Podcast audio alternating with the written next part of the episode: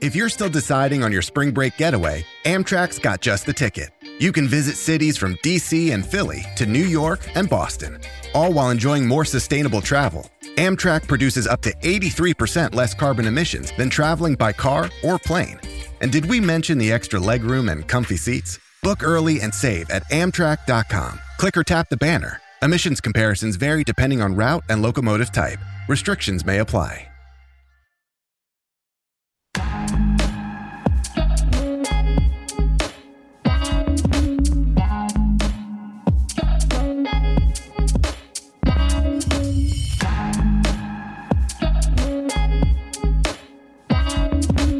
Welcome, welcome to Fearless with Jason Whitlock. I am Jason Whitlock, your host. Uh, happy Tuesday to you and yours. Happy day after Monday uh, and happy day before Wednesday. Uh, it's a fantastic Tuesday. We have an awesome show uh, planned for you. A show that uh, you know has a chance to really be outstanding if Steve Byrne doesn't screw it up. Uh, comedian Steve Byrne in studio with us. He's got an Amazon Prime special. Yes. Tell, tell me, late night with Steve Byrne. The, the, last late night. A big fan. Thank you, Jason. Um, uh, yeah, it's called the last late night with Steve Byrne. It's look. There's so many hour specials out these days. Uh, none of them are special anymore. So I thought, why not do something outside the box? So I, I did a late night talk show that's disguised as a stand-up comedy special. So late night talk shows, they it's it opens with a with the credits that looks like a talk show. We have a live band. My boy Neil Kane, who's played with Harry Connick the last 20 years, my my band on stage. Live studio audience, filmed at the Franklin Theater here in Nashville. Uh, I come out, do 20 minutes of monologue one-liners. Uh, then we transition into uh, panel, which is storytelling. You sit at the couch and go over that. And then we have traditional stand up at the end. So it's 20 minutes, 20 minutes, 20 minutes, 60 minutes altogether. We even have commercial breaks in it. And what I like about this one is that every single late night talk show, political satire, skews hard left, and they just dispel vile and vitriol to the right.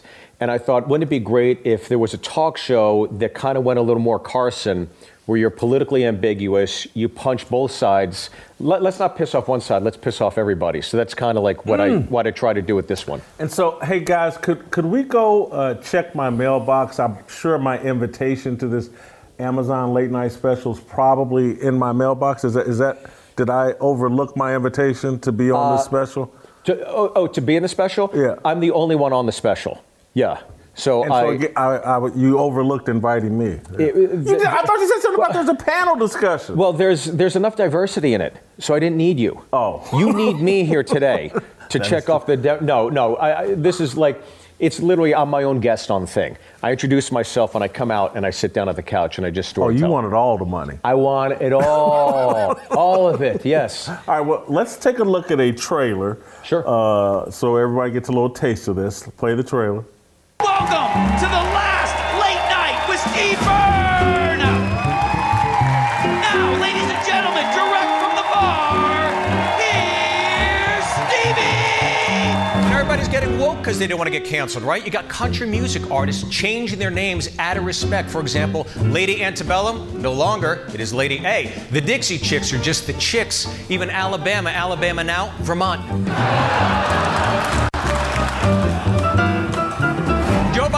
Press conference the other day. He was asked what he thinks of Antifa. He said, You know, I'm just glad she's off the pancake box, to be honest with you. Kim Jong un recently achieved the highest rank in the North Korean army, five foot six. A Hunger Games theme park recently opened in South Korea. It's called North Korea.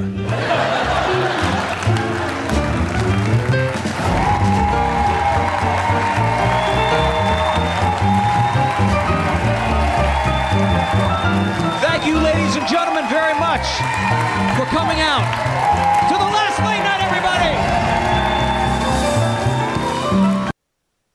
Oh man, I'd have loved to be a guest on that show, and I wouldn't have charged you anything. That would have been awesome. Oh, I can't wait. Next to, round.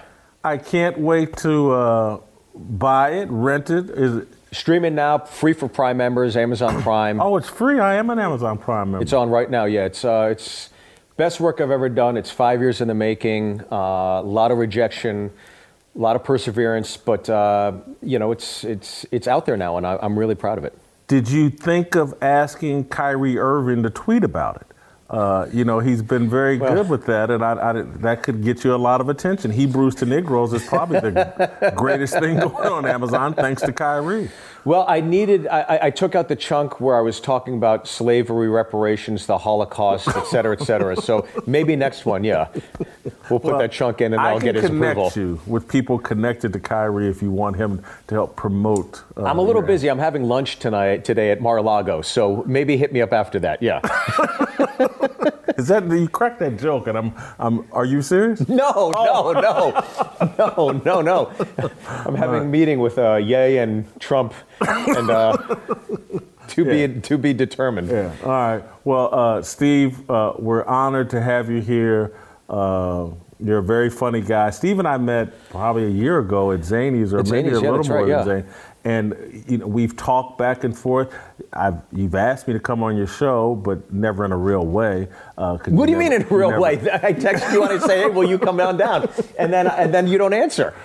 That's not true. Uh, or maybe it's a tiny bit truth. Yeah, it's a I'm- tiny bit true, yeah. I'm different. But looking at that, damn, I'll be there the next time you ask me. Thank you. Yeah, that, that's it's a darn good one, and I think um, look, you know that the the talk show is an antiquated form of entertainment. The late night talk show has been so great to stand up comedians over the years, and that's why it's called the last late night because it's kind of like kissing the ring and paying homage to a dying art form. The variety show went away. This is the same thing, so it's I, I, it's my way of saying thank you, but it's also a way of paying homage to the best to ever do it, Johnny Carson, and we uh, we have a lot of things on the desk for him. So t- tell me, how come in a city like Nashville, Yeah. it could support a weekly late night talk show? Uh, again, even if it just again, streamed on Amazon Sure. or streamed on YouTube or wherever, with all the entertainers, the musicians, and and interesting people that live here now, Sure. that that could be done. Is there any? Look, I, I, I never did this as like a proof of concept. I just did it to do something unique in the stand-up space. But now that it's out there, it, it, it's it's in the ether. Look, I'd love to do it, but I didn't realize how big of an entertainment hub Nashville was until I moved here. I moved from from Los Angeles, and you know, people say, "Why did you move from LA to Nashville?" It's like I wanted to get away from the politics. Like my daughter asked me for help with her math homework. I'm like, "Oh, this is math. How hard is this?" And again, the the the politics interweave into the schools now. And remember, the math question that made me say, "Honey, we're out of here." Is it was a math question that said. If you divide the number of genders by the amount of bathrooms you can use, how much climate change do you get? And I said, all right, I think we're good. We're out of here. That was the last straw. So, And and I, I, I got to be careful. I got to get to my fire starter and, Yo, yeah. and some of the other stuff. But I do want to ask you this: in ter- Dave Chappelle Mm-hmm. and I think Bill Maher seem to be opening room for comedians to be comedians again and make people uncomfortable. Is is that accurate? look, I think, I think what's happening is, by the way, I agree with you, but there's a void. Hollywood, Hollywood got so safe. They don't want to push the boundaries anymore. So there's no more R-rated comedies. There's no hard R anywhere. So people are going, they, they want to laugh. They want to be shocked. They want to hear outrageous things. That's why comedy clubs are packed. More comics than ever are doing theaters. More comics than ever are doing arenas. So they're they're getting their their junkie fix through comedy all over the country, and I'm glad to be a part of it. But the pendulum is swinging back to some semblance of normality because of people like Barr, uh, uh, Bill, Bill Maher. But I, I think Chappelle, to me, is the greatest greatest conduit. Him and Bill Burr probably right now. Chris Rock's my all time. Chris Rock's my.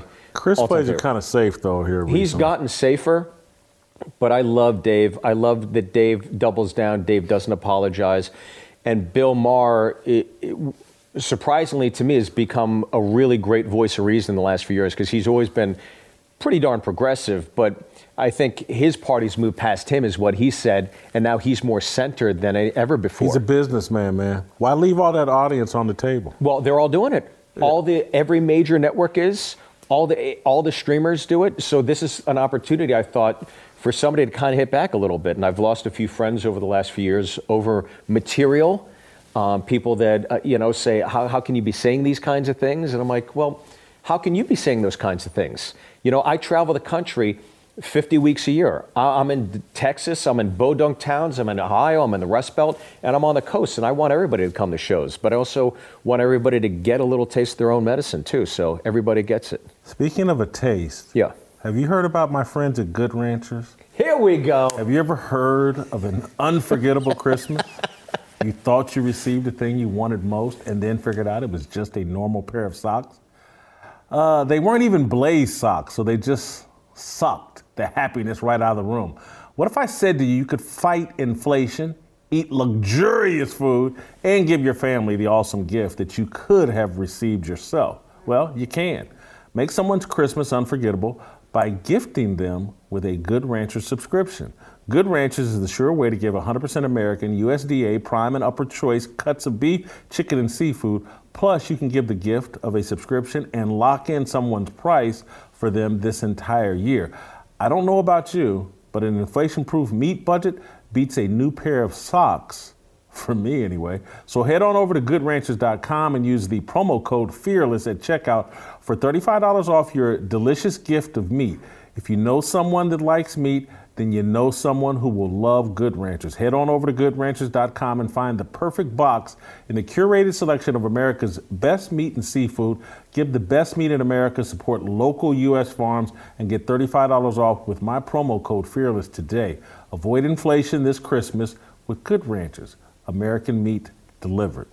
All right, Steve. Now that I've told you where to shop for meat, and th- this weekend, this weekend, I not meat, but I, I I actually paid attention. I shopped through Instacart mostly.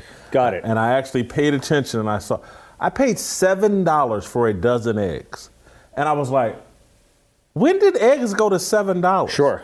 And and and I tweeted about it, and people started giving me a hard time. You didn't pay seven. dollars." Yes, I did. Publix uh, on Instacart. Uh, so anyway, that's why I'm pushing Good Ranch. You can you can inflation proof your food. I think it's great. And I, I, $7. did you know the FBI raided Mike Lindell's home? You heard that, right? Yeah, of course. Uh, They were trying to get the promo code. That, that's why they did so. All right. Uh, before you crack any more jokes, Here we go.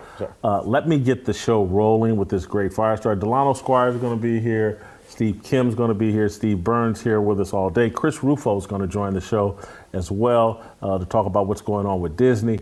Uh, before we do any of that, I'm going to light a fire because that's what we like to do here. We like to start fires, and then I'll have Steve and Delano and Steve Kim uh, fan the flames. So let's get it rolling. Uh, we'd rather beg than build. That's the lesson gleaned from Deion Sanders' relocation from Jackson, Mississippi to Boulder, Colorado, from Jackson State University to the University of Colorado. It's a tough lesson, one many of us, black people, will reject, deflect, and continue to neglect to our continued demise. Life rewards builders and exploits beggars. Deion Sanders is not a beggar, but he's not a builder either. He's a mercenary for hire, serially auctioning himself to the highest bidder and committed builder. It's a lucrative line of work if fate blesses you with an unusually rare set of skills. Sanders won the genetics lottery in a country so rich that it irresponsibly lavishes performers with bounties best given to innovators, educators, and humanitarians. As an athlete across two sports, Sanders functioned much like a big booty Instagram model, selling himself to whichever billionaire builder slid into his DMs. George Steinbrenner in the Yankees, Ted Turner in the Braves, Marge Schott in the Reds, Peter Magowan in the San Francisco Giants, Rankin Smith and the Falcons, Edward DeBartolo in the 49ers, Jerry Jones in the Cowboys, Daniel Snyder in the Redskins, and Steve Bisciotti and the Ravens. All paid the cost to be Prime's temporary boss. Deion has always been a rolling stone, a tool in someone else's plan to build something sustainable. Popular culture celebrated his wanderlust, materialism, and his sincere desire to proselytize those values to the next generation. The rap music industry welcomed primetime to its bosom with an enthusiasm usually reserved for drug dealers and gangbangers.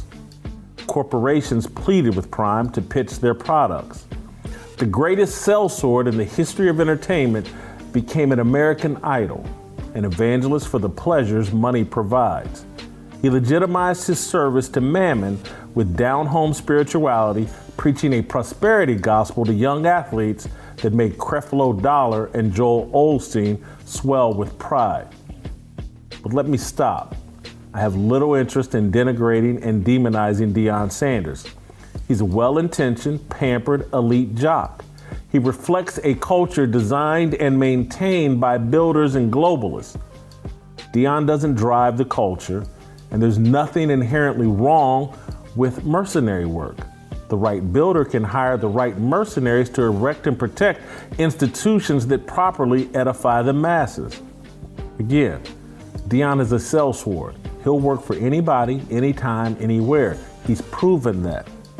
He left Jackson State for Colorado because we, black people, lack the resolve to build our own. We'd rather beg for diversity, inclusion, and equity at a white institution than determine our own success at a black institution. We'd rather make movies about a black Wall Street in the 1920s than build one in 2020. For the right price, Deion Sanders would still be at Jackson State University. Had a handful of allegedly pro black athletes, rappers, and entertainers come together to financially support what Deion was building at Jackson State, Deion would still be the head coach at the historically black university. But that's not what we do. LeBron James would rather buy a tiny stake in a foreign soccer team than invest 10 million in an HBCU. Jay-Z would rather partner with Jeff Bezos in a bid to overthrow Dan Snyder as the owner of the Washington Commanders than invest 10 million in a black college. Stephen A. Smith and Shannon Sharpe would rather use their platforms to justify the suspension of Kyrie Irving and, and criticize Jerry Jones for a 60 year old pitcher than use those platforms to rally financial support for Jackson State. Oprah Winfrey would rather build schools in Africa than finance clean water in Jackson, Mississippi. We'd rather beg than build. I'm not talking about Deion Sanders he sold his sword to Jackson State with the right intentions. The problem is the builders never showed up. In a two year, three season stint, Sanders led the Jackson State Tigers to back to back SWAC titles. This past season, the Tigers finished 12 0 despite a citywide water crisis that limited the team's access to safe drinking water. Deion and his players were occasionally forced to bathe in, in a hotel swimming pool.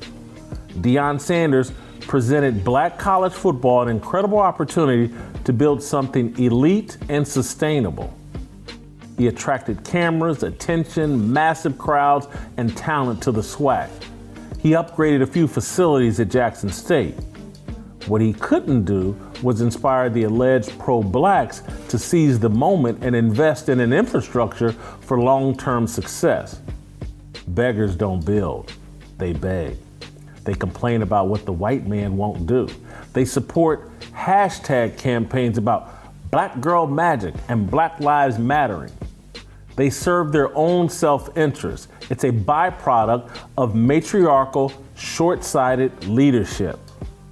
I'm not blaming women, I'm blaming men for surrendering leadership to women and adopting a feminized mindset. Years ago, Booker T. Washington showed us the importance of building schools and institutions. During that same time frame, Madam C.J. Walker became rich selling cosmetics and hair care products to black female consumers. Women consume, men build. We can blame Deion for giving up, moving out of the hood for a cushy job in college football suburbs. But what would you do? Remember, Deion is a mercenary. He's not a beggar or a builder. He sacrificed his coaching salary, giving most of the money back to Jackson State to pay his assistants. The day of his coaching debut at Jackson State in February of 2021, a burglar robbed his office. There are rumors that Sanders and his sons were the victims of several robberies. In his meeting with Colorado players, Sanders oddly praised the lack of crime in Boulder. What would make him do that? crime in Jackson is the obvious answer. Sanders needed help in Jackson, the capital city of America's poorest state. Jackson is 78% black. 20% of its citizens live below the poverty line. The city's crime rate rivals America's major cities. Boulder is 88% white. Less than 1% of its population is black. It's a wealthy city with little crime. It's a much safer environment for Sanders' kids, including his quarterback son. Roughly 600 of the school's nearly 40,000 students are black. Building requires a level of sacrifice, commitment, and vision we can't seem to muster. Begging requires nothing beyond the tolerance of a guilt ridden benefactor. Years ago, my good friend and mentor Jim Brown told me that the biggest obstacle for black progress was a habit of buying what we want and begging for what we need. Rappers and athletes would rather buy gold chains and diamond earrings to floss in front of the poor than elevate communities and institutions that serve the poor. From September of 2020 to December of 2022, Deion Sanders offered his sword for a higher calling than money. To no one's real surprise, we failed to build upon it. Victims don't see themselves as builders. We fantasize about white saviors, reparations, and gold chains. We dream about moving up and moving out. Beggars aspire to be mercenaries, never builders. That's my fire on Deion Sanders. How you like them apples? Let me turn to my Asian comedian friend, uh, Steve Byrne. How you like them apples? That was beautiful. That was that was awesome. I think if there's a live studio audience here, everybody be clapping, man. It was really, really well put. I, I, I agree with you. I think that um, I, I think if you if you you know there was there when I when I was reading it, you know, it strikes me sometimes like even in the entertainment industry, you see it so many times. We need a black ma- Batman. We need a black James Bond. We need this. We, it's like, why not create something that's unique and, and, and never seen before within the paradigm of what you're trying to create. If you're looking for a black superhero, then why not create one instead of just j- doing the lazy thing and shoehorning uh, a black actor to be cast as that after this pantheon of all these people have been cast as something society knows now we're doing it for the sake of diversity. I think anytime you see the bus ads and it's forced, it feels forced, and those shows get canceled. I think anytime it's genuine and it's real, those are the ones that have true staying power. And to your point, to like, I, I think sometimes like this this is maybe a little bit on track of off, but there was a I remember a few years ago there was this this big furor about Scarlett Johansson being cast in this uh, in this trans story. Yes. And they didn't want her to act. They didn't want her to act. Yes. And they said she can't be in this. We need a trans actor. So the whole thing went away. I don't know the story, but I know that it was probably inspiring and it was something that brought attention to the trans community that was going to maybe normalize the situation or whatever it might be, right? I'm, I'm sure it would have been great. And then they made such a. I'm sure it would have been a disaster, but go ahead. But but but but to, the, to the, but what they were trying to. So they said, let's get a trans act. Let's get a trans act. Yeah. It's like, well, who is it? Because the Rachel financiers, but the financiers know that by casting Scarlett Johansson, this is business. They're going to get a return on their money. They'll get international and domestic. It'll get picked up, and now the story will see the light of the day because. I think sometimes these progressives get so high on their horse, they're willing to take themselves out before they have the opportunity to, to show something. So, to your point, I think even in this situation, why not build upon that community and build something great?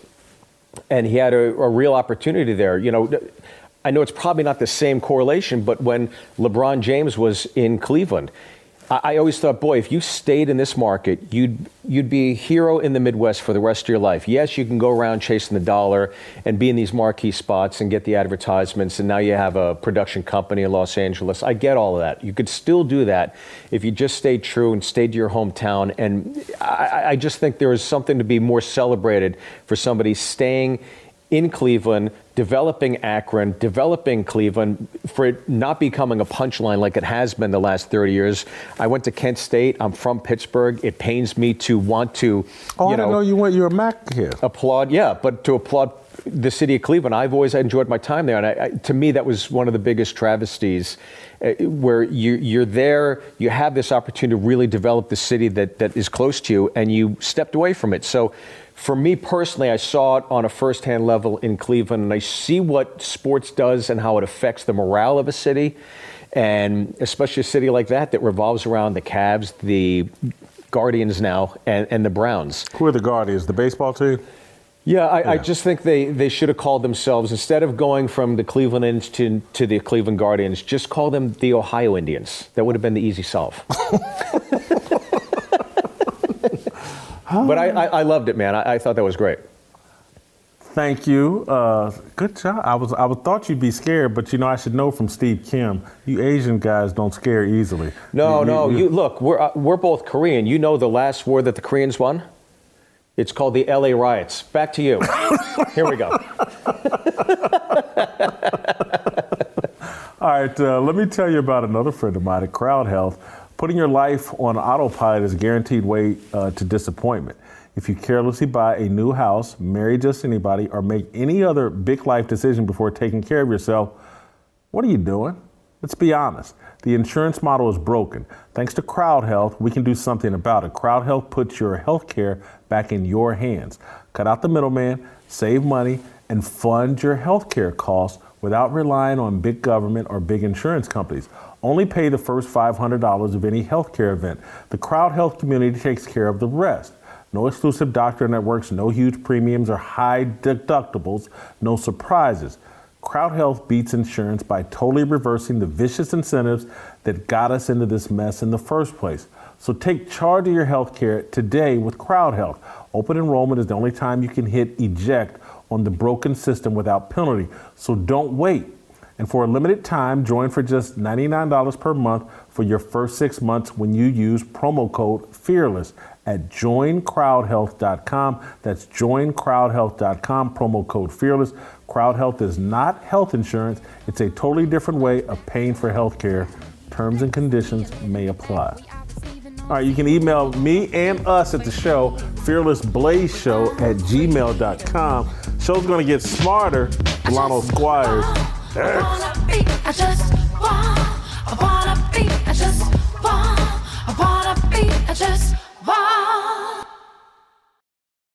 How do you make a vacation last? How do you hold on to the joy, the clarity, the calm? Easy. You go to Aruba.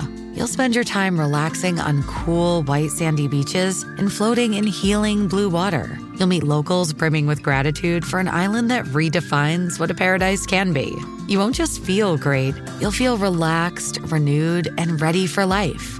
That's the Aruba effect. Plan your trip at aruba.com.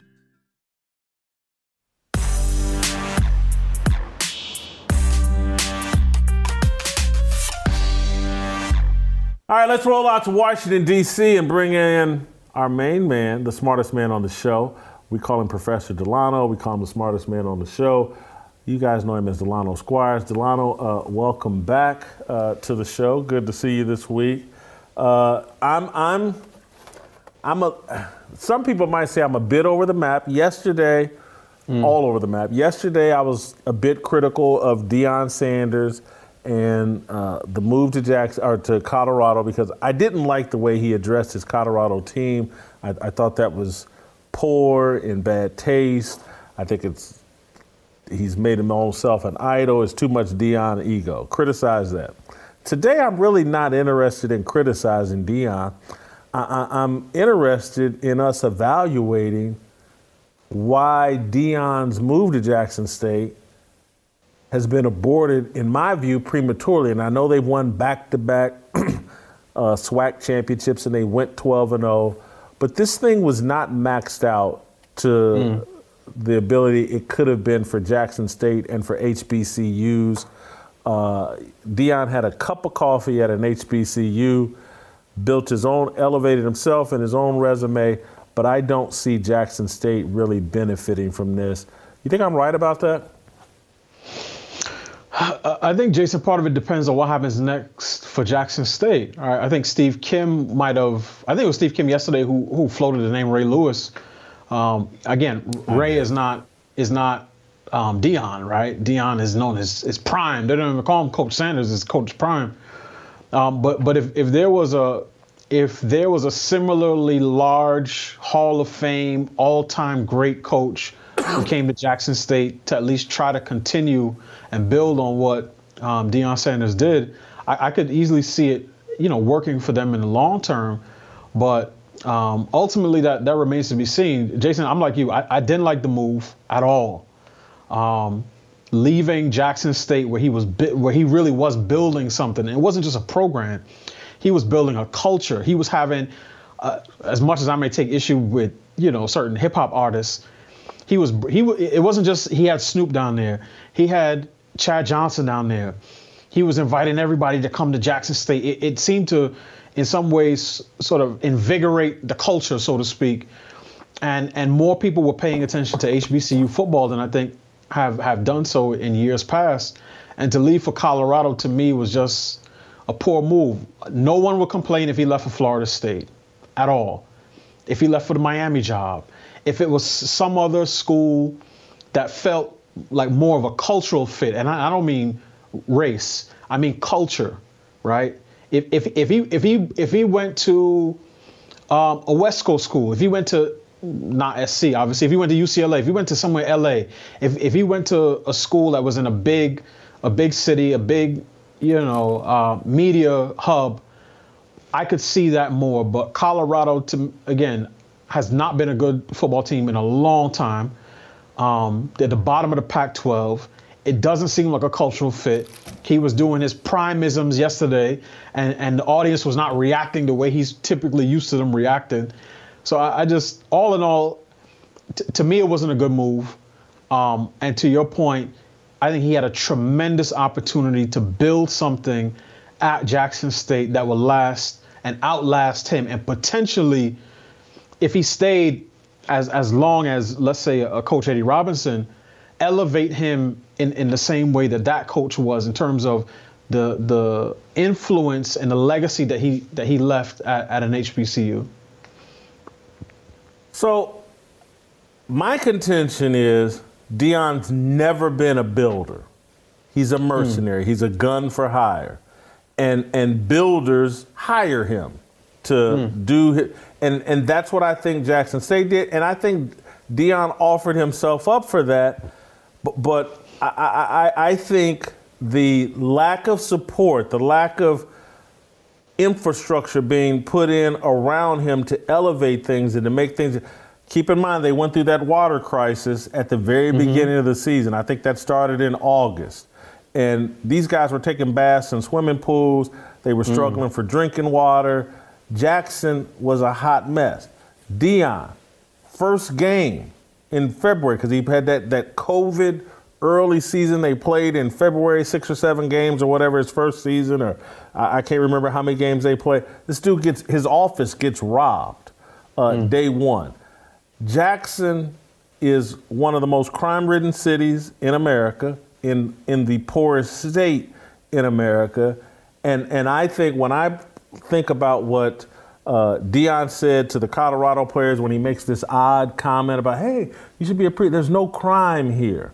I yeah. think that was him complaining about the environment in Jackson, and and I just think between the lack of rallying support and people coming in with a plan and a vision to Deion, we're going to take this thing to the next level, and you're not going to have to leave here to earn millions of dollars we got enough support from LeBron and Oprah and whoever else that you, can make $5 million a year right here. We can pay your assistant coaches and we can blow this whole thing up and, and really have an impact on the, on the city of Jackson, Mississippi. and that never arrived. And I, I think Deion is a little bitter and Hmm. and uh, glad to be, you know, moving on up and out. And and and I'm blaming us. We hmm. didn't support Deion at Jackson State, not letting him all the way off the hook. But again, he's a mercenary. Builders should have one of these pro-black celebrity, mm-hmm. Diddy, LeBron, Jay Z, whatever. They had an opportunity to, to be really disruptive in the sports world, and we passed. And and the odd thing is that over I say the last five years, you start to hear some rumbling about HBCUs disrupting sort of the the pipeline talent at predominantly white institutions, PWIs. But uh, aside from a player here or there, it, it really hasn't taken off much. And I think let me let me say this, and, and you will sort of get into to, to some of the cultural inside baseball yesterday. So uh, there's a couple of things I wanted to say. One is that I know a ton of HBCU grads. My wife is one of them. She graduated from two different HBCUs, um, Texas Southern and, Hampton. One of the things that to a man they will say or complain about is administration at HBCUs. And at, for as much as they love their schools, they'll say, you know, financial aid didn't hit in time. I, I had other issues with housing and so on and so forth. And it doesn't matter what school it is. I'm not just talking about the, the small private colleges in the deep south. I'm talking about Howard University, you know, some some of the other larger big name schools. So so that's a piece. One thing. On the flip side, I don't know anyone who's who uh, any group of people who are as proud of their schools and represent them as openly as HBCU grads.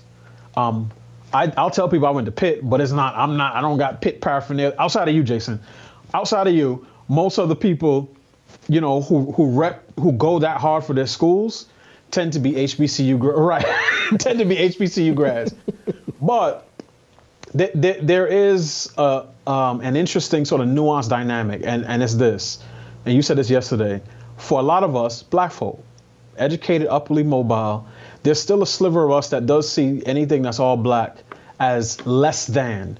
We don't say it that way, but um, many of us speak that way or act that way. And and one of the things, and I, and I think I sent this to you a little earlier, where, where I see this debate, and it seems unrelated, but but I think it really is related, is the debate around affirmative action, and and the notion that it is better to be a middling student at Georgetown than it would be to be a top scholar at Howard University.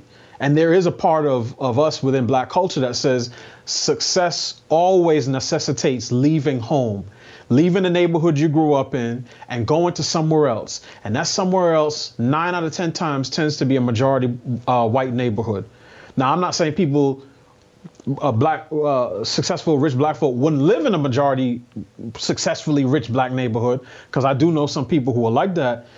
But but there is this notion that to be successful we have to get up, out, and away from the people who look like us, even as we say we're dedicated to, to those very people.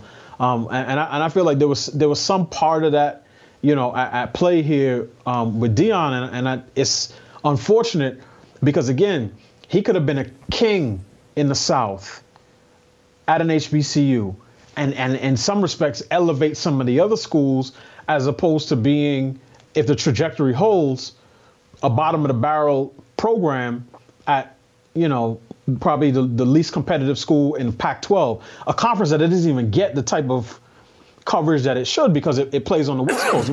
When Arizona and Arizona State are playing, or, or, or you know, um, Arizona State and, and Utah at, at one in the morning, most people on the East Coast are not watching it, right? SC is a high profile program but with a long history. They were really good this year. They got a lot of shine, but he's not going to get the type of light that he's looking for. And again, I think even though you saw some some high wattage, you know, black luminaries go down to Jackson State, you know, support him publicly. I don't know if the dollars were there. Um, and it's one of the things that almost every institution complains about, which is people, graduates, and I think I've heard HBCU say this specifically, graduates do not give back to their alma mater. They Thank they want to reap they want to reap the benefits. They want to be able to wear the paraphernalia. They want to be able to say, I came for homecoming. But when it comes time to open the checkbook and say, I'm going to write a check for a school that I graduated from, or I, as a, as a professional athlete, an entertainer, uh, a megastar, I'm going to write a check for a school I didn't go to, but a school that I think is is culturally relevant. That's not always there. And again, some players do it. I know Chris Paul. I feel like and Steph Curry were trying to bring some attention to HBCUs. You know, wearing some of the merch and, and so on and so forth. But I don't know if the dollars are always going there, and I don't know if there's a if there's a set vision and infrastructure to help build these schools up and supplement and sort of elevate the the resources um, that they can provide on campus.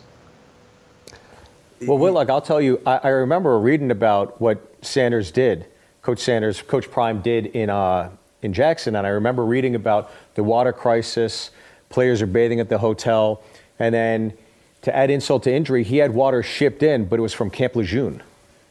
So, hold for applause. Back to you. back, back to me. Uh, Delano, you nailed my point about us not giving back to the institutions that supported us. And, and this is a conversation I've been having for years with Ball State peers of mine, uh, with everybody. People can go hunt up. People still remember 15 years ago, I had Shannon Sharpe on my podcast for Fox Sports, either Fox Sports or ESPN. It was called, maybe it was my ESPN. It was called Real Talk uh, podcast I did 10, 12 years ago. I, I can't remember. And me and Shannon Sharpe got into a knockdown, drag out argument because the man only had one school offer him a football scholarship because his mm. grades were so terrible coming out of high school. Savannah State and HBCU was the only school to let him in. And this man came on my show and said he'd never give him a dime. and I went off. And, and we hmm. went at it back and forth. I was, this is crazy, man. How, how, the one school that gave you an opportunity, gave you a chance to go on and build this NFL career, you don't want to give me any money? Are, are, are you kidding me?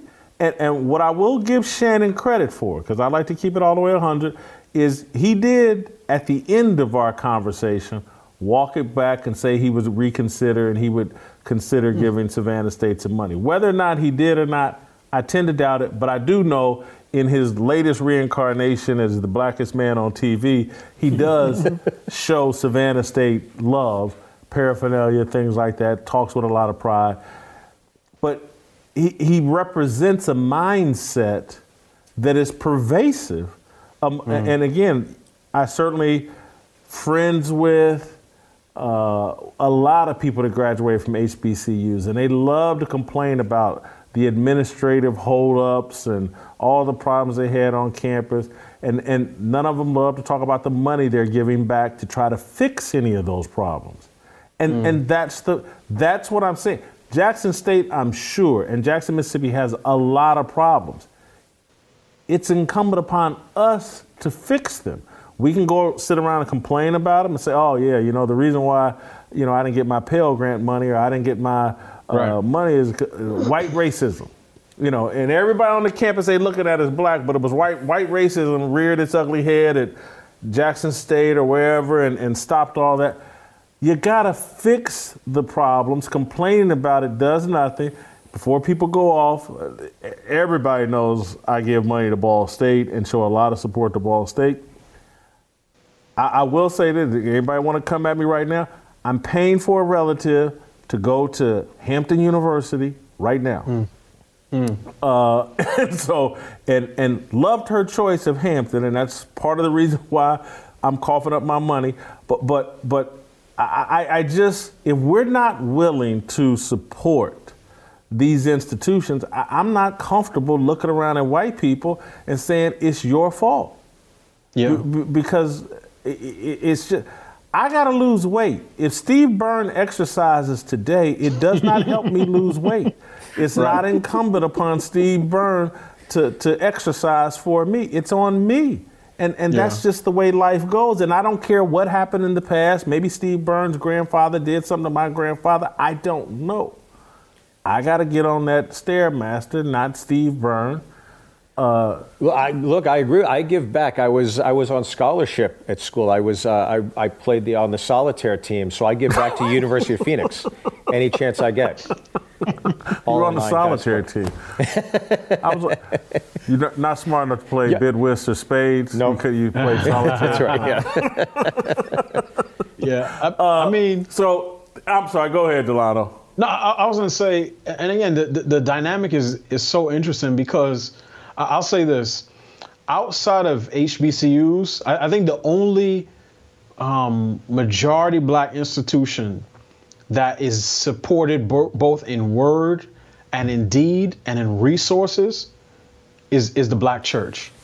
Um, that's the only institution in which most black folks say, "Nah, I'll stay here. I, I don't want to go over to, you know, um, whatever the majority white church Yeah. is in a particular community. We'll, we'll stay here. We're comfortable with this with this environment, with the culture. We we we comfortable with the style of preaching and the choir, so on and so on and so forth.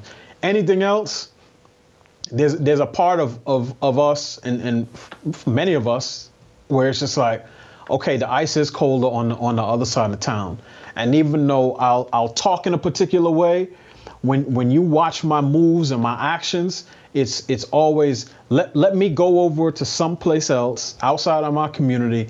Um, because it it's better over there in, in some way, shape, or form. And I think part of this is, go, go ahead. You've raised a fascinating point, Delano. I, I got to jump in here. You've raised a fascinating point. I, I hadn't thought about that because having grown up at 25th Street Baptist Church in Indianapolis, in the heart of the hood, and mm-hmm. 70s, and even more hood now, and it's- but there's always been hood.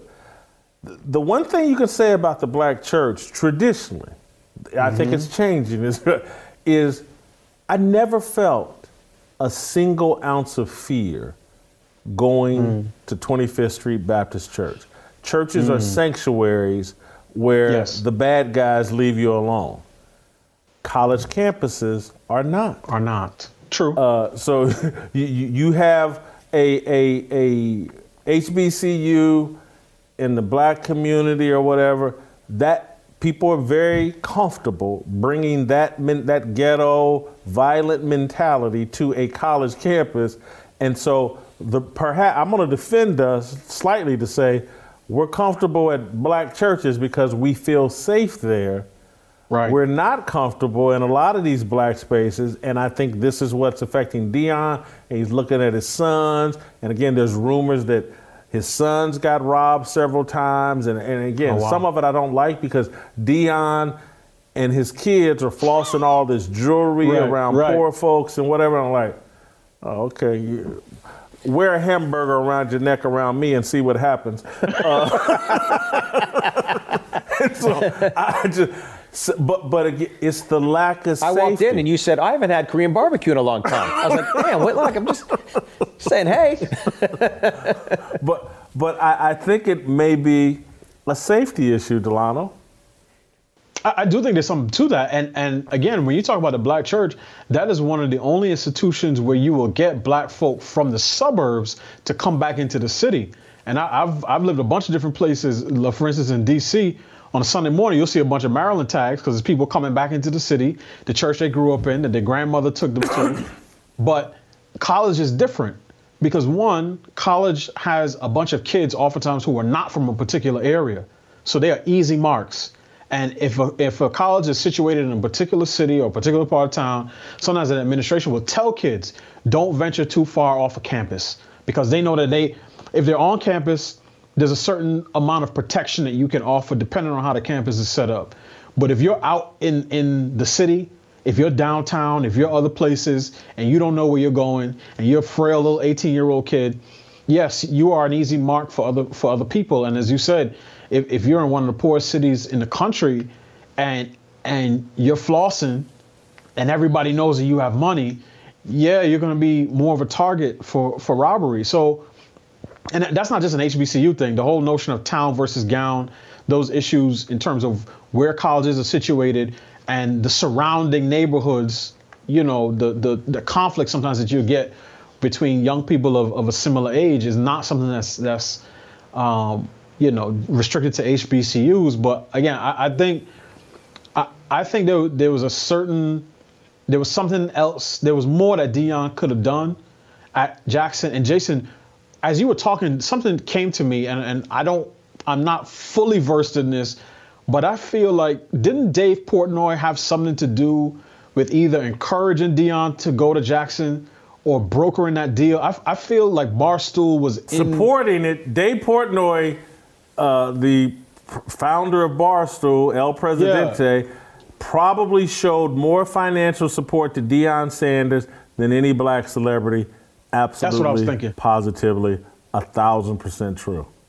That and, and and that's what I was thinking. And and that's one of those things where it's not Dave Portnoy is not out on the internet wearing JSU merch, but if he's if he's writing a check, that means a, a lot more. And and again, to be fair, I've done some, you know, just in some of the work that I do, I do know that there are some mega stars, Jay Z, Beyonce, who've given money to HBCU. Sometimes it's for a particular, it might be for a music or arts program. But in terms of matching the the outward um, support, right? Like Beyonce did her her homecoming special or whatever. There's a lot of that, right? Because because some of that is trading on the the cultural capital of the HBCU itself. But I think it's time to sort of match that on the back end with some of the financial resources, the financial support. As you mentioned yesterday, if you had someone the stature of Dr. Dre giving 70 million to even if it was across a, a, bunch of different schools, right? And it can't always just be sort of the HBCU Ivies, Howard Hampton, Morehouse, and and Spelman. I might have left off one or two. Um, it, it, can't just be those, right? There, there are I think 107 HBCUs, if, if I if I have the number correct. Public schools, private colleges, large, small, a few on the East Coast, obviously all across the South, into Texas. These are schools that have been that uh, consistently uh, push out the hi- highest number of black doctors and STEM professionals and have a long, long, long legacy. And I'm, I'm thinking of like the movie The Great Debaters that Denzel was in, and it was about Wiley College and how their debate team they actually beat USC, I think, in real life, but in the movie it was it was Harvard. And as I said, I think there's I think there should be some cultural introspection so that we begin to ask ourselves why is it I, I, I would rather send my child or I would rather go and struggle at UNC, right? Which may be slightly above where my academic profile is, rather than than add to the legacy at a North Carolina A&T. It's not that the schools are lesser at all. It's, it's, it's not that. It's just that there is a certain there's a there's a brain drain um, as well as sort of that athletic drain. And you and Steve Kim talked about that yesterday, where prior to integration, all of the top black talent came from HBCUs. And this is the Negro Leagues.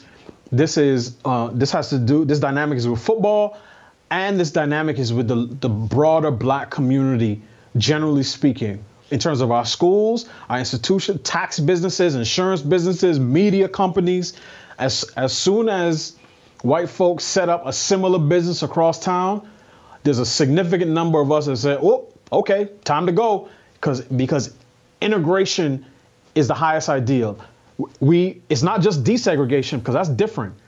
It's one thing to remove the barriers to to entry in terms of all different parts of society, but when when you hear black folk get to the point where we say we're for forced busing to another side of town, rather than having the, the black teachers who've been teaching at Malcolm X Elementary for 50 years, continuing to do that and build up their students, that should tell you that there's part of us that says, yeah, we want that cold ice somewhere else rather than what we can make right here. Uh, D, I want to play this quick uh, clip okay. from Bomani Jones on CNN uh, today talking about Deion Sanders. It's about a 70, 80 set. I want to I want to ask you if his criticism is fair. Let's play the clip. The mm. magnitude of the financial disparity is so much greater than anybody realizes. I think the magnitude of the financial disparity between HBCUs and other FCS schools, the smaller division in Division One, is bigger than people realize it is. So there's room to criticize him for the way that he has left and for the fact that his initial rhetoric is not in line with his ultimate. What would you have him do?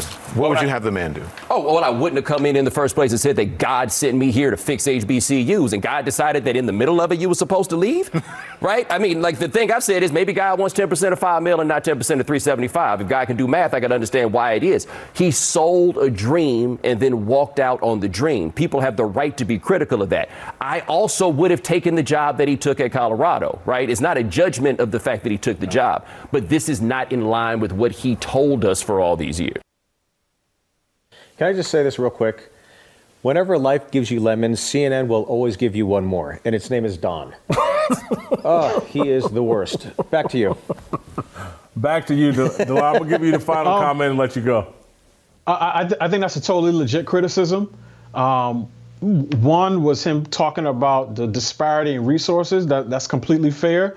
But I think the biggest part of it and the biggest reason that Deion is getting so much criticism, legit criticism, is because he is the one that sold the dream when when he had that um that on field interaction with the opposing coach a couple months ago, and he was at the, at the podium, he said, "Well, I'm, I ain't swag."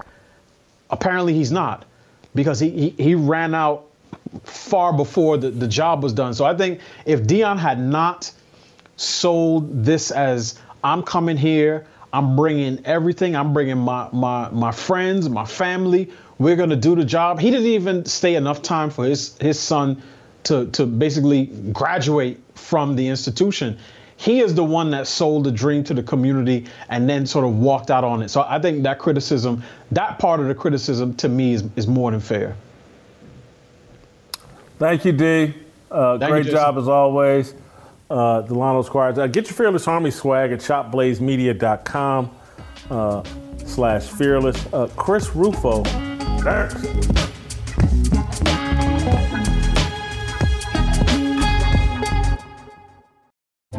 First, the bad news. SAP Business AI won't help you generate cubist versions of your family's holiday photos. But it will help you understand which supplier is best to help you roll out your plant based packaging in Southeast Asia, or identify the training your junior project manager needs to rise up the ranks, and automate repetitive tasks while you focus on big innovations. So you can be ready for the next opportunity. Revolutionary technology, real world results. That's SAP Business AI. All right, welcome back. Uh, we're going to be joined by a man who really needs no introduction, uh, Chris Rufo, uh, with a, a, with a writer for City Journal, a fellow at the Manhattan Institute. Uh, you guys have seen him on Tucker Carlson show. You've seen him on some of the Blaze programming. Uh, Christopher Russo, Rufo, uh, last week I believe, wrote a story about Bob Iger's return to Disney. Bob Iger's returning as the CEO of Disney, and Chris was able to ascertain uh, exclusive video of, Bob Iger's address uh, to Disney employees, where it seemed like uh, perhaps Iger and Disney are in full retreat from some of the um, grooming, I guess, for lack of a better description, that uh, Disney's been doing. Perhaps they lost their war with Ron DeSantis, but I'll let Chris uh, fill you in on the rest. Chris, what, what did you glean uh, from uh, Bob Iger's meeting with Disney employees? Well, this is uh, Bob Iger's return, and I've been following Disney and reporting on Disney for about two years. I've looked at their critical race theory training program, some of their gender ideology, and their kids programming. Um, and Bob Iger, uh, after take after the company took a beating from Ron DeSantis, uh, pledged to move back towards neutrality on the culture war. He said he wanted to quiet things down. He said he wanted to respect the audience. He said he wanted to disengage from politics. And uh, I take it as a tactical retreat.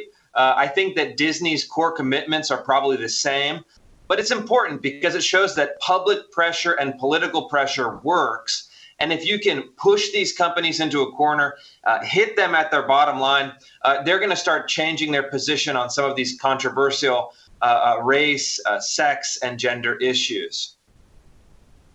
Chris, what do you think that will look like? Or is it a possibility Bob said these things knowing it would get leaked and put out in the media, and that that's all they're really going to give us is these words? Or do you think their programming might look and sound a little different in the near future?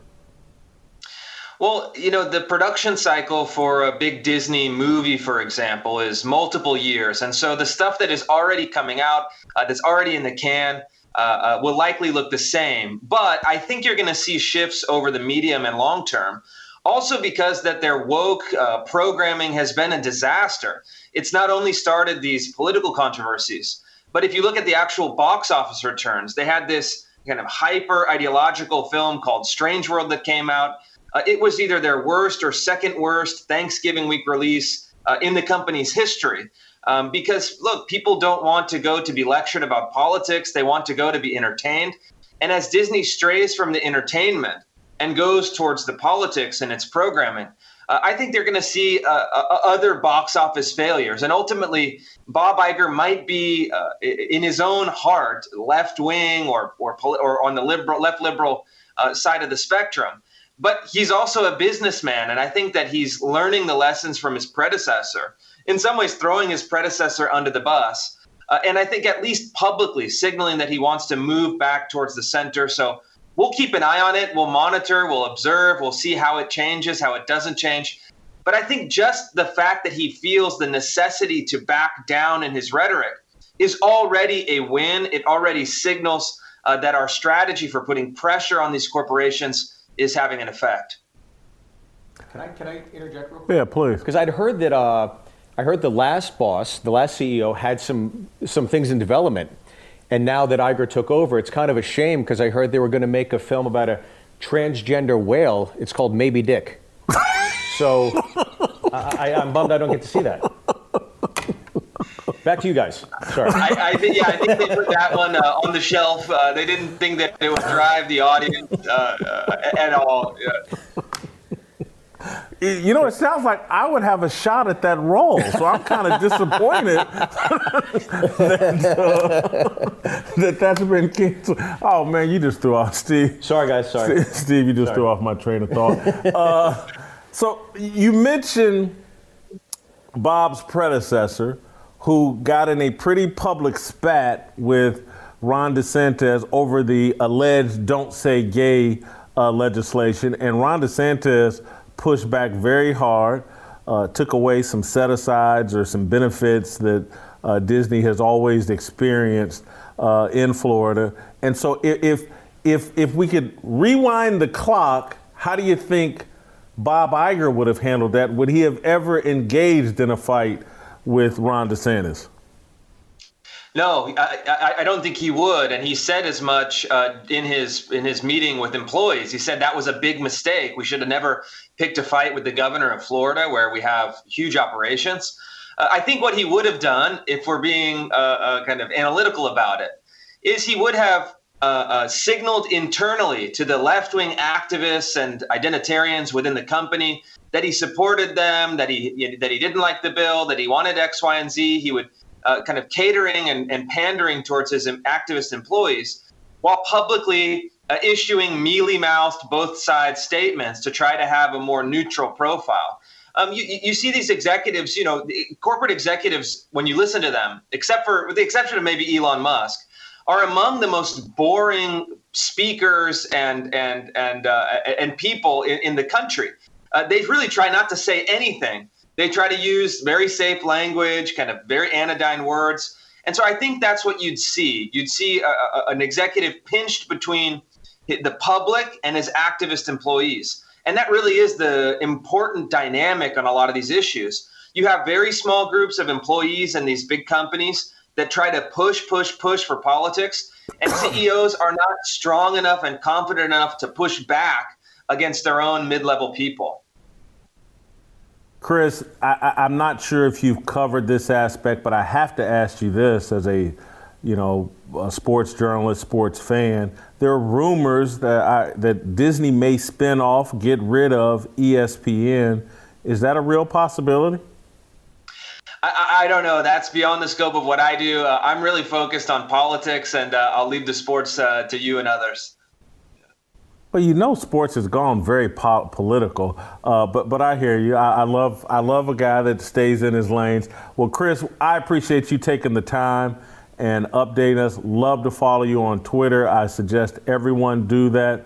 Uh, he's one of the few remaining, you know, between yourself and Matt Taibbi and uh, Glenn Greenwald. Uh, you're the best journalist out there working today, and we appreciate you. Thank you. All right, that's Chris Rufo. All right, uh, go to youtube.com slash Jason Whitlock, hit notifications, hit subscribe. I'm, I'm really concerned about this next combination. The Korean Cosell and Steve Byrne together. Uh, this is going to be a lot of Asian energy uh, on the show, and I can see uh, Kim, uh, the Korean Cosell, probably trying to top Steve Byrne in Ooh. the funny. Not this next happen. segment's going to be called Rush Hour. so I'm very excited about it. Very excited about it. All right, uh, Steve Kim. Next.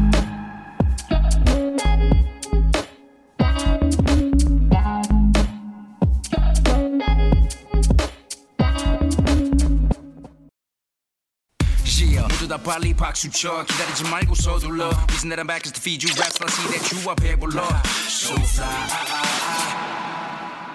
All right, welcome back. Uh, I'm really concerned about uh, this next segment. Uh, we've never had this much Asian energy on the show. Two Korean brothers about to square off in a battle of wits. That and their battle of wits may be too much for me to handle.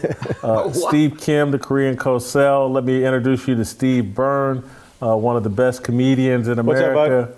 Uh, you, you, got, you guys got a secret handshake or anything that we need to know about? Well, he left his uh, copy of Fresh Off the Boat DVD season two at my house last time we hung out. So I gotta, I gotta send that back to you, buddy.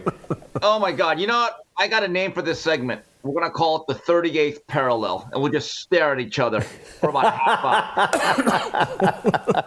like, you know what, Jason? Well, get off the screen so he can be north, I can be south, because I'm the Soul Train. Oh God, this is gonna be good. This is gonna be good. Well, I am. Uh, I'm only. I'm only half. I'm Korean and Irish. I'm Caucasian and Asian, which makes me Caucasian. He's the actual Korean. Oh wow. Yeah.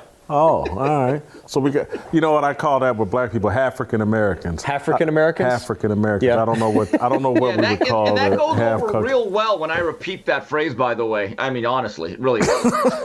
yeah. Well, Steve is very politically correct. He he doesn't even refer to you as as as black. He says my friend Jason Whitlock, who's a registered Democrat. That's the biggest slur Jason's ever taken, by the way, the last two years. you know. That- that is probably true. Uh, Steve, we keep we, we keep talking like this, Mr. Kim. We're gonna have to you you find the statue. We'll both push it over for you. Yeah. I don't even know what that means. Confederate just- statue. Oh. We'll knock it over for you. Yeah. Oh. Or Jefferson, whoever you want. You talk to me. Andrew Jackson, name Gotcha. it. Gotcha. Uh, Steve, uh, we're going to start where we left off yesterday, you and I, uh, Deion Sanders. Uh, and, and yesterday we didn't get to it, but we're going to get to it today. We're going to do an approval rating on Deion Sanders, and we can unpack uh, any additional thoughts uh, you may or I may have about Deion Sanders with the approval. He's in uh, latest news. He's hired Kent State's head coach. To Kent State's head coach is now going to be Deion's offensive coordinator. Steve Well, that's Byrne, not good news. That, yeah, That is not yeah, good they news for stolen your anybody. coach. yeah, they've stolen your coach. But The prestige of the Golden Flashes. let, let, let's get to our approval rating on Deion Sanders.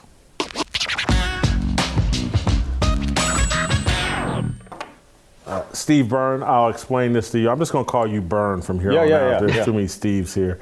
Uh, Byrne, we do an approval rating. It's like our Rotten Tomatoes for athletes and celebrities. Sure. Every there's four categories: job performance, character, authenticity, it factor. Everything's on a scale of zero to 25. You add the four scores up, zero to 100 gives you their approval rating. Uh, and so we're doing uh, Deion Sanders today. And job performance, Steve. Uh, I didn't like, as I expressed yesterday, I did not like his uh, opening statement to the Colorado team. I thought it was too uh, self idolatrous. I thought it was ego on explosion, and so I thought he's off to a rough start there. But getting a Division One head coach to leave his job and to be your offensive coordinator, that's pretty good. So I, I'll give Deion a 10 in job performance right now. A 10. I gave him a Yeah. 25. Mm-hmm. First of all, I love the bluntness of that speech. And in terms of that new offensive coordinator, I saw Kent State. They battled Georgia. They actually gave them problems between the hedges. And I love the fact that Deion recognizes that his job as a head coach is to coach coaches and the fact that he's getting some people that are going to take the, the diagnostic football talk or the chalkboard and leave him to do the CEO stuff. That shows me this is off to a good start. So again, I'm going to give him a 25. I'm going to give him a 26 because I watched the speech and I like the part where he said Hitler's a nice guy. That was Kanye, not Oh, I Deion. saw the wrong- Not Deion. That's the wrong Yeah, video. that was the other you gotta, guy. gotta send me the right. Ah, sh- That was that was Kanye, Sorry, guys, not sorry. Deion. Yeah, Although Deion did rap for a time, I don't know if you remember that. Must be the money. Uh, character. Uh, I, I, I, I'm not. Deion, Deion is slick, man, and and Deion had Brittany Renner, uh, everybody's favorite side chick. Uh, you know, come speak to his Jackson State team. I, I, I think you know Deion wanted to had came up with an excuse to get uh, Brittany Renner back on campus, and I, I'm not. Deion's a flawed man, center like everybody else. A little bit phony with his uh, over the top religious stuff. He's kind of like a prosperity preacher. I gave him a 12 in character. Oh, now this is interesting. I'm actually a little bit lower than you. I went a 10 because you're right. There is some checkered stuff there. And, and Steve, I just want you to know my thing is all of my rankings are zero or five because it makes it easier to add. I'm the one Asian that's not good at math. So just just want to warn you. just want to warn Ah, you. shoot, I was cheating off of you. Yeah. Oh, man, That's now why I'm you got a bunch in of trouble, C's. yeah. Yeah, that's why I got a bunch of C's and D's, okay? All right, so you gave him a 10 in character, huh? think Deion's kind of shady. I, I, I could see that. Authenticity, uh, I think Deion's pretty freaking authentic.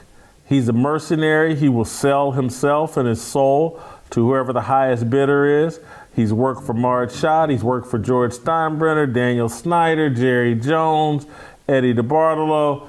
Anybody that will cut Deion a check, he has Ted Turner. He's worked for any and everybody.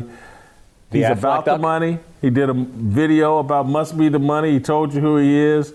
He's a, a hedonist, a materialist, a capitalist, and a sellsword. He's authentic. I give him a 24 out of 25. Hmm. Okay. All of that is true. However, the words that he said about the calling and the mission statement of the HBCU. Now, this comes as someone who says, hey, I don't mind him taking the Colorado job. I understand it. It's a significant raise. He did a great thing for Jackson State. But those words, he still has to be accountable. And because of that, I put him at a 15, Jason. I'm surprised you went that high. Mm, I I don't know. I don't, he's not lying about who he is. I gave him a five to, to go with Steve's scoring. I, I, the, my favorite part again about the speech, this time I'm serious, is that he said he was excited to go visit the border and, and work on those issues. So I'm really excited to see what Deion brings to Colorado I and think the that's border. Kamala so, Harris That's or Joe Kamala. Biden. Yeah. Ah, Hey, wait a minute, wait a minute.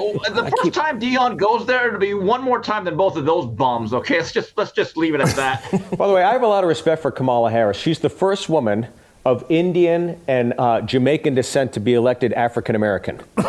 so it's pretty cool. It really is. Uh, it factor. Hey, Deion certainly got it. He is the Pied Piper. He gets to say whatever he wants, and people celebrate it. If Deion Sanders cut a fart in the face of the Colorado school president, that's the greatest, sweetest smelling fart in the history of football. Oh my God, we're gonna win titles. So he's definitely got it. I give him a 25 in it factor. Uh, Jason, from the first time I saw Deion Sanders, probably 18 or 19, it was 1986 at the Orange Bowl, watching the game. There was an up and out Michael Irvin. He beat Deion by about three steps. He actually outran a football thrown by Vinny Testaverde and one of the greatest interceptions I've ever seen. Never forget, uh, junior year, 1988. They're in a tough game at Death Valley against Clemson. He actually went over to the Clemson sideline and said, Yo, this is coming back. He called his shot and took a punt return back in that great win. He's always had it. And he's just a sparkling guy. And I think you and TJ, J- Jason, I'm going to say this right now. You said he was one of the top 100 athletes in American history. You better annex a zero. He's top 10. Are you out of your mind? You could not name me 25 better athletes than prime time.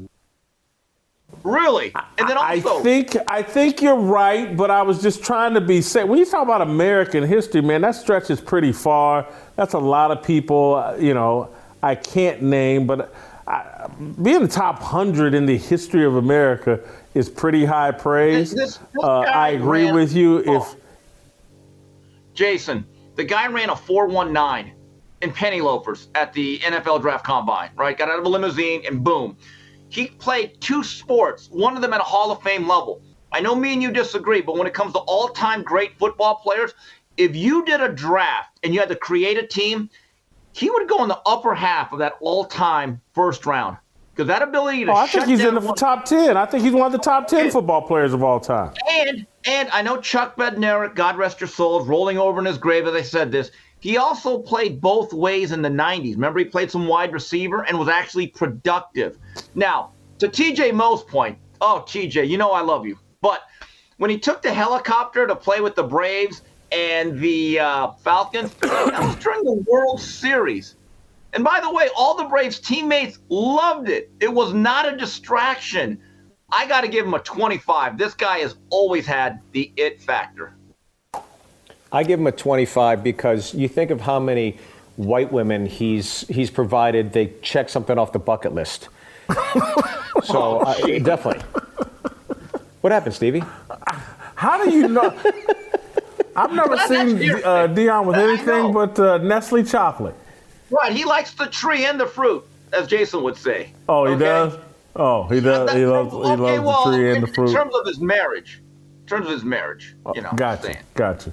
Gotcha. All right. So we both got him at a grease fire. I got him at a 71 grease fire. You've got him at a 75 grease fire.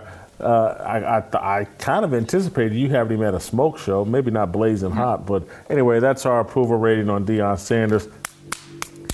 We're done talking Deion today. We've, we've done it enough. Okay. uh, St- Steve, I, I, I want to. Uh oh, hold on. Where? Yeah, here, here's my other things I wanted to talk to you about. Uh, Tom Brady last night uh, leads the Tampa Bay Buccaneers uh, to another come from behind victory.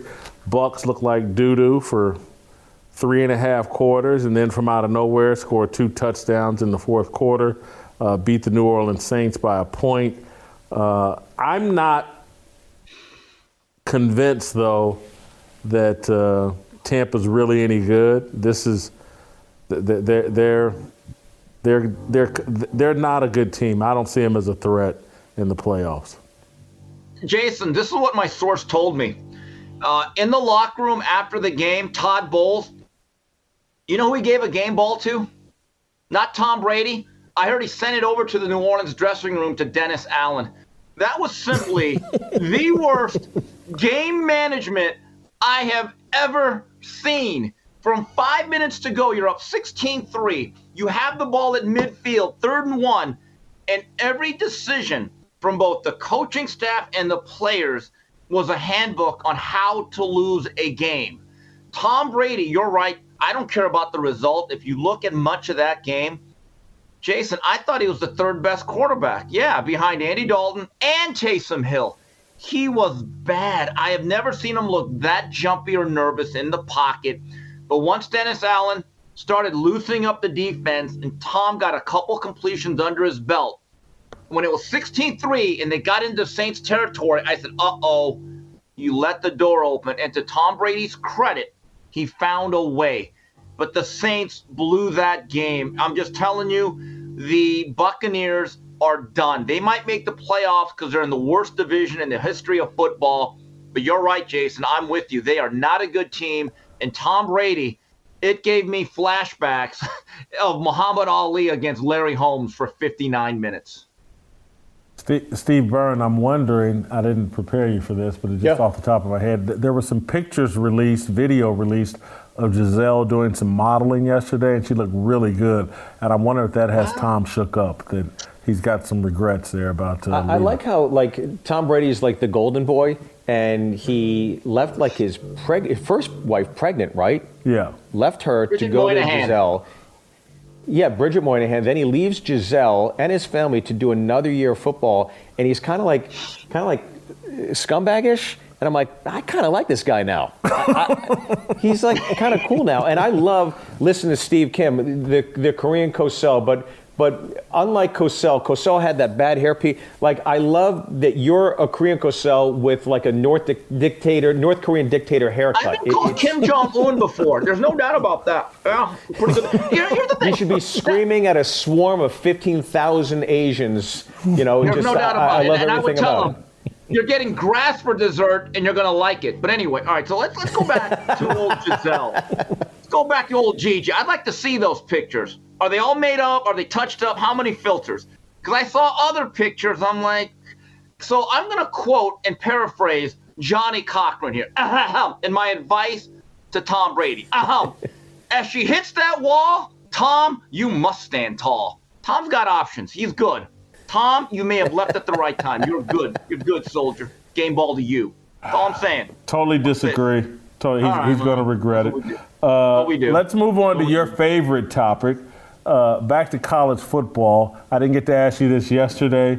Uh, I think Alabama should be in the playoffs if we want the most interesting and competitive playoff. Uh, I, I don't think TCU, having lost to Kansas State, no reason to gift them a berth into the playoffs. Th- They're not a threat to Georgia. I don't even think they're a threat to Michigan. Uh, I would have rather seen Alabama in there. I'd rather seen two Big Ten teams and two SEC teams. Should Bama be in the playoffs?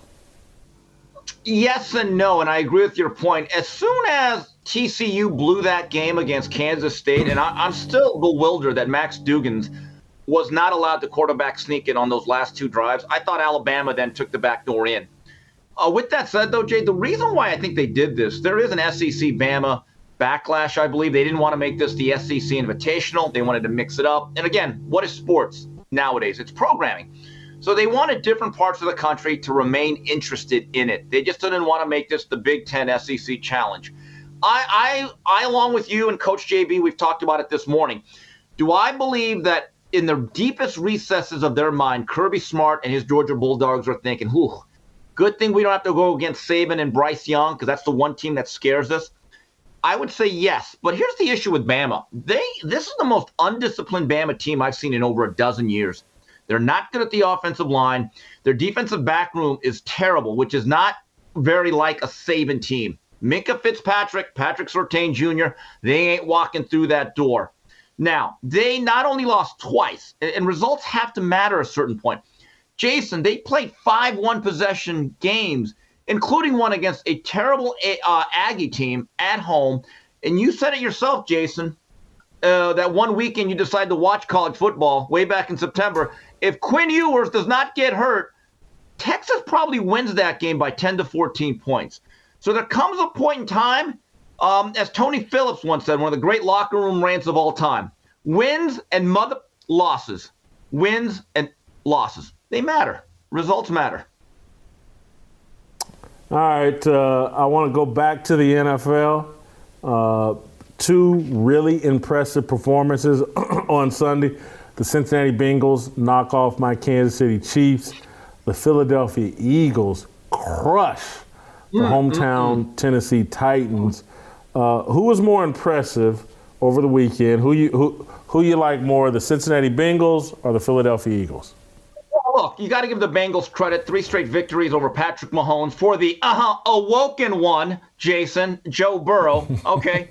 but with that said, if you look at the margin of victory and the physical dominance over a good team, a team that I think is a full of MMA fighters led by Mike Vrabel, I take the Eagles. I, I mean, they hammered a really good team, not only 35 to 10, but look at these numbers 26 to 11 in first downs, 453 yards, to 209. I mean, that is a smashing. That rarely happens. Derrick Henry was never a factor in this game. And Jason, we have to say it. We may not think he's great or whatever his shortcomings may be. Jalen Hurts should be squarely in that MVP race. Once again, 29 for 39, 380s, three touchdowns. He has not really played that many bad games, and they what they do with him systematically or it works, and he's actually hitting downfield shots. Right there, that young man out of Alabama and I guess Oklahoma, he might be the most valuable player in the league today. My answer is the Eagles. I I do think he's the most valuable player on the best team in football. I don't think he's the most valuable player. Micah Parsons in Dallas, okay. I think, is more valuable. Um, Derrick Henry has kind of fallen off a cliff, but I blame that on Tennessee's lack of a passing attack. Patrick Mahomes is still in there, and now you got Joe Burrow is revealing himself. And in the year I compared him to Josh Rosen, he's going to be right in the thick of the MVP race. Oh, I don't know if I'll ever live that one down. Can I just say, say something to Jason? If your takes were draft choices, that would be JaMarcus Russell. That one right there, I would not bronze it and put it on the mantelpiece. I'll tell you that much. Yeah, uh, not good, not good. Uh, and finally, Steve, I want to play. Deshaun Watson returned to the field uh, on Sunday. Did not play well. Uh, the Browns still won. Uh, they were playing they're at the Houston Texans. Houston Texans one of the worst teams in recent Ever. memory. I know they've. Ever. I think they, yeah, it's a bad team, and so it didn't take much from Deshaun Watson. But there was a great performance put on uh, in the pregame. I felt by Samantha Ponder uh, at ESPN. She got a little bit emotional. Uh, and so I want to get, you know, we love to talk media. We love to talk uh, the Instagram models that are on these sports TV shows. Uh, so let's take a look here at uh, Sam Ponder uh, discussing Deshaun Watson. So, as fans, now what? We are in uncharted territory. There have been star quarterbacks accused of criminal behavior before, accused of inappropriate acts, but not like this. This isn't he said, she said. It's he said, they all said. Well over two dozen women, 26 lawsuits filed. Graphic details that paint a sinister, planned, and habitual strategy to isolate and sexually abuse relatively powerless women. When I first heard the early accusations, I'll admit I didn't believe it. I've known Deshaun Watson since his freshman year at Clemson, hugged his mom, interviewed him many times, and considered him a friend. I've only personally experienced him as kind, humble, and loving. And if I kept a list of players least likely to do something terrible, he would have been at the top. But as is always the case, those genuine feelings are judicially irrelevant because I have absolutely no clue what this man has done in private. I don't know how he treats women when no one else is around and none of us do. So we have a clear, but uncomfortable choice to make, one the Cleveland Browns already made with their money. Is he a conniving predator or a sympathetic victim? A wolf in sheep's clothing or prey to manipulative liars who only see dollar signs? Are we privileged enough to not really have to think about it? Unaffected enough to just move on and cheer as long as he serves his purpose to win games and generate profit, right? He missed 11 weeks and paid a fine. He has not been convicted of anything and he vehemently maintains his innocence, but he also apologized to the women he impacted. This isn't about admitting mistakes and promising to do better. We're all flawed, and we shouldn't require more out of a ball player than we do ourselves. But this is about whether or not Deshaun Watson is a serial sexual abuser. Unfortunately, we probably won't ever have any conclusive resolution. But this I do know. I am skeptical of literally anyone, including someone I know and care for, who won't admit to a sin that even the most pious among us haven't avoided. Deshaun said he's never disrespected a woman. Never? Maybe he should ask around. He won't have to look far to find a group that begs to differ. 10 of his 26 accusers will be at his football game today. So that was that was my point on this is that, that was sound and fury signifying nothing. That that was all noise, very little signal. That, that was a both sides. Looked real good doing it. Sounded emotional doing it. But at the end of the day, what did she really say? We'll never know what happened. Is what she ended up saying, and we won't. So why not just pipe down and talk about whether or not I mean- he's going to throw touchdowns or not? yeah, I, I, I, I'll be honest with you. I, I agree. I have no idea what her perspective was. There was no opinion there. And I understand the, the controversy around Deshaun Watson. I get it. I understand it. But the biggest issue in the National Football League to this day is concussions, which leads to CTE. And if the NFL wants to do a better job at curbing Do concussions, you know what show I you're think- on? What's that? Go ahead. I'm gonna let you finish. Then I'm gonna tell you what show you're on. I don't believe in CTE, but go ahead. It's okay. I was drum rolling the Oh. joke and it just got kiboshed. I, I'm sorry.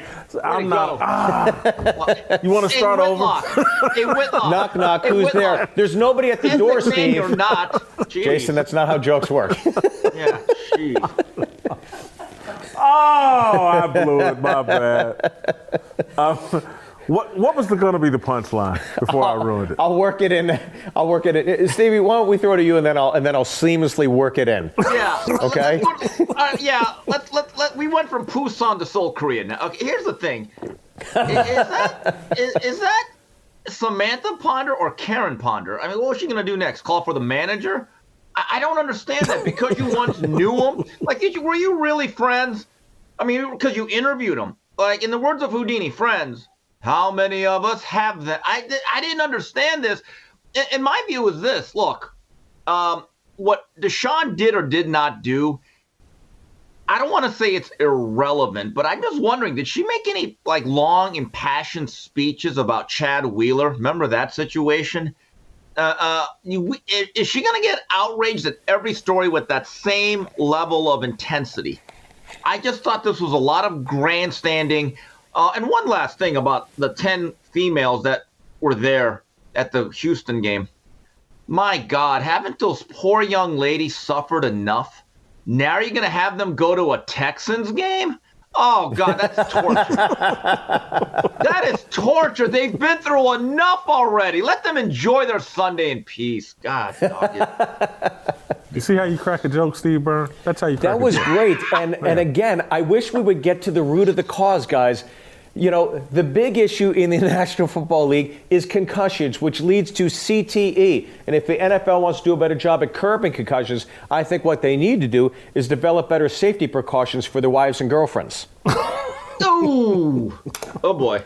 Whoa, what Uh-huh. happened? Look, guys, that, jo- that joke bombs in Baltimore, but I'm glad to be here. Ew. Don't don't egg him on, Steve Kim. Don't egg him on, Korean. I Cosell. I, I don't know if that joke is worth the setup. That well, it, not the second time. Yeah, yeah, yeah. The first time, it's great. The first, yeah, you're you're probably right. Yeah. But I, I, I, I will say that the whole thing about those ten women showing up, those are ten women I don't believe. If you were really victimized by Yeah. Deshaun Watson, sitting up in a suite watching him play football at a Houston Texans game is the last place you want to believe uh, you'd want to be. So those ten people, I don't believe they were just chasing the bag. They got it. They bought a suite, went to the game. Congrats to them. Uh, is Deshaun Watson a victim? No. He's a No. horny young male athlete uh, who got lost up in this Instagram DM world where everybody's chasing that. That's one of the things uh, Kanye got right. He he talked about how you know uh, Instagram is basically the whorehouse, and everybody's up in each other's DMs chasing tail. And and I'm not excusing what Deshaun Watson allegedly was doing, uh, but you know, th- there's a better way to go about it, Deshaun, an easier way that doesn't cost you a million dollars or two million dollars or five million dollars and 11 game suspension and all that. Uh, but Sam and someone at ESPN, look, Sam Ponder looks terrific. Whew, I mean, I enjoyed watching that video. What she said, I, I, I just I Yeah, I have no. know. You know, you know hey, hey, hey, Jason, she used to do a lot of college football on E ESPN, and I think she was on like college Yeah. football live once in a while. She would annoy the hell out of me because she'd always giggle too damn much. Always trying to be one of the boys. You know, just give a straight delivery. Like like about Robin Roberts, Andrea Kremer.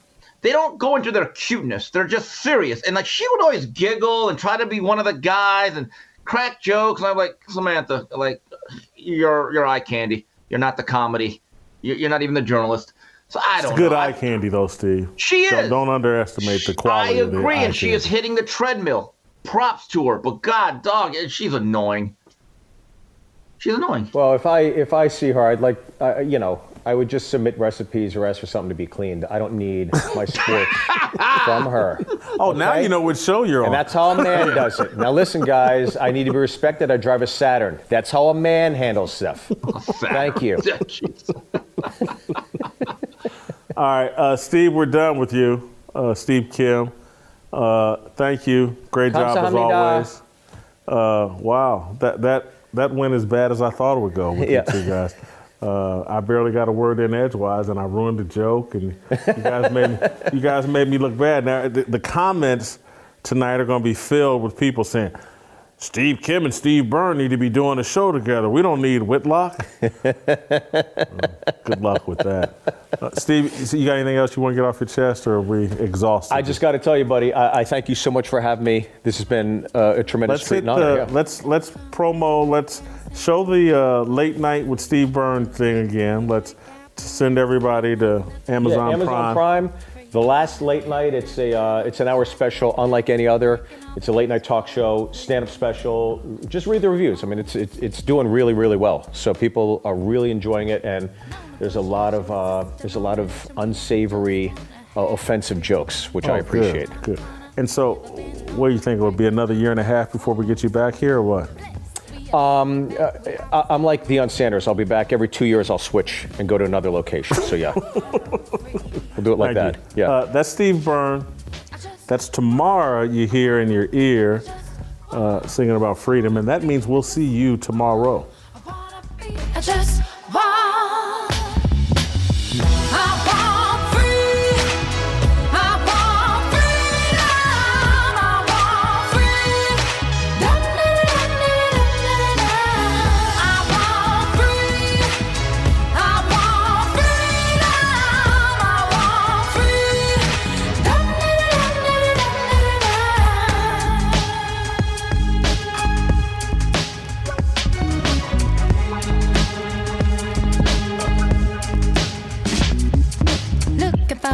Looking like it's my time, feeling all kinds of free.